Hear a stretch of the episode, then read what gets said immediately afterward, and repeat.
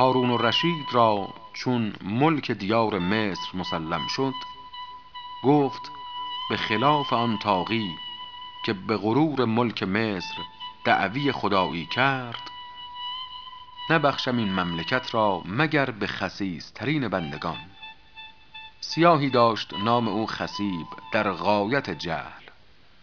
ملک مصر به وی ارزانی داشت و گویند عقل و درایت او تا به جایی بود که طایفه ای حراس مصر شکایت آوردندش که پنبه کاشته بودیم. باران بی وقت آمد و تلف شد. گفت پشم بایستی کاشتن. اگر دانش به روزی در فزودی زنادان تنگ روزی تر نبودی. به نادانان چنان روزی رساند که دانا اندران عاجز بماند. بخت و دولت به کاردانی نیست جز به تأیید آسمانی نیست. اوفتاده است در جهان بسیار بی تمیز ارجمند و عاقل خوار. کیمیاگر به غصه مرده و رنج ابله اندر خرابه یافته گنج.